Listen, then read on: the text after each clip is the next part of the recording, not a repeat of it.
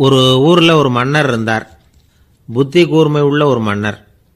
பொதுவாக மன்னர்களுக்கு சந்தேகம் வந்தால் சபையில் உள்ள சான்றோர்கள்கிட்ட கேட்டு தெரிஞ்சுக்கிறது தானே வழக்கம். ஆனால் இங்கே அப்படி இல்லை. மற்றவங்களுக்கு சந்தேகம் வந்தால் மன்னர்கிட்ட வந்து கேட்டு தெரிஞ்சுக்குவாங்க. அது மாதிரி கேட்டு தெரிஞ்சுக்கிறதுக்காக ஒரு பெரியவர் ஒரு நாள் வந்தார். அவர் கையில் மூணு பொம்மைகள் வச்சுருந்தார். மூணும் ஒரே மாதிரி பொம்மைகள். கொஞ்சம் கூட வித்தியாசம் தெரியல. ஏது இந்த பொம்மைன்னு கேட்டார் மன்னர். எனக்கு வேண்டியப்பட்ட ஒருத்தங்கிட்ட இருந்து இதை வாங்கிட்டு வந்திருக்கிறேன். நான் தான் அவன்கிட்ட இந்த பொம்மையை செஞ்சு கொடுக்க முடியா கேட்டுக்கிட்டேன் அவன் ரொம்ப புத்திசாலி. அவன் தான் இதை செஞ்சு கொடுத்தான். ஆனால் அதில் ஒரு சிக்கல் அப்படின்னார். என்ன பிரச்சனைன்னு கேட்டிருக்காரு இவர். நான் அவன்கிட்ட கேட்டது மூணு மூணு விதமான பொம்மைகளாக இருக்கணும்னு கேட்டேன். அவன் என்னடான்னா மூணு ஒரே மாதிரியாக செஞ்சு கொடுத்துட்டான் அப்படின்னார். அவங்ககிட்டயே அவன்கிட்டயே கேட்கறது தானே அப்படின்ட்டுருக்காரு இவர். கேட்டேன். அவன் என்ன சொல்கிறான்னா இது மூணும் ஒரே மாதிரி பொம்மை கிடையாது. மூணும் மூணு விதம்.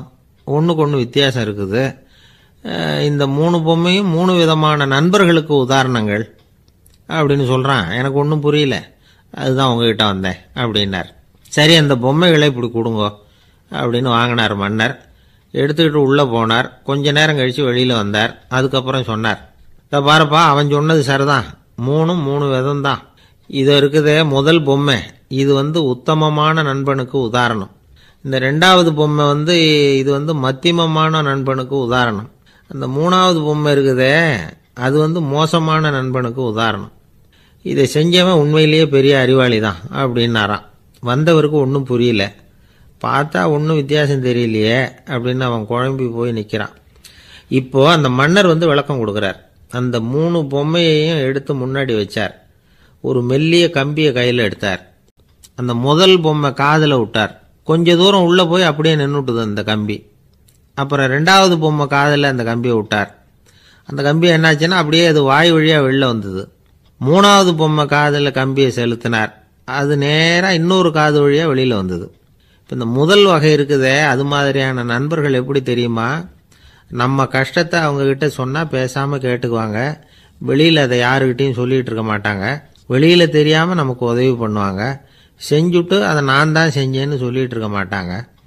அதுதான் கம்பி ஒரு காது வழியாக போய் உள்ளேயே நின்றுட்டுது ரெண்டாவது பொம்மையில் கம்பி என்னாச்சு? ஒரு காது வழியாக போய் வாய் வழியாக வெளியில் வருது. இது மாதிரியான நண்பர்கள்கிட்ட வந்து நாம் கஷ்டத்தை சொன்னால் அதை அவங்க நாலு பேர்கிட்ட போய் சொல்லி நமக்காக உதவி கேட்பாங்க. நமக்குன்னு கேட்டு வாங்கி அதை நம்மகிட்ட கொண்டுகிட்டு வந்து கொடுப்பாங்க. இவங்க வந்து மத்தியமமான நண்பர்கள். மூணாவது பொம்மையில் ஒரு காது வழியாக செலுத்துகிற கம்பி இன்னொரு காது வழியாக வெளியில் வந்துடுது இது மாதிரியான நண்பர்கள்கிட்ட நம்ம கஷ்டத்தை சொன்னால் அவங்க காது கொடுத்து கேட்கறது மாதிரி நடிப்பாங்க. அப்படியே இன்னொரு காது வழியாக அதை வெளில விட்டுருவாங்க. அதை பற்றி கவலைப்பட மாட்டாங்க. இதுதான் இந்த பொம்மைகளுக்குள்ளே இருக்கிற வித்தியாசம் அப்படின்னு விளக்கம் கொடுத்தாராம் மன்னர். படிக்கிற பிள்ளைங்கள்லேயும் இது மாதிரி மூணு வகை உண்டு. சில பேர் காதால் வாங்கி மனசில் வச்சுக்குவான். சில பேர் காதால் வாங்கி பேனாவால் எழுதி விடுவான். சில பேர் ஒரு காதால் வாங்கி இன்னொரு காதால் வெளியில் விட்ருவான் ஒரு பையன் வகுப்பில் ஆசிரியர் பாடம் நடத்தும் பொழுது தலையை வேகமாக ஆட்டி ஆட்டி கேட்பானான் ஏன்டா இப்படி தலையை இப்படி ஆட்டுற? அப்படின்னு கேட்டிருக்கான். பக்கத்தில் இருந்தவன்.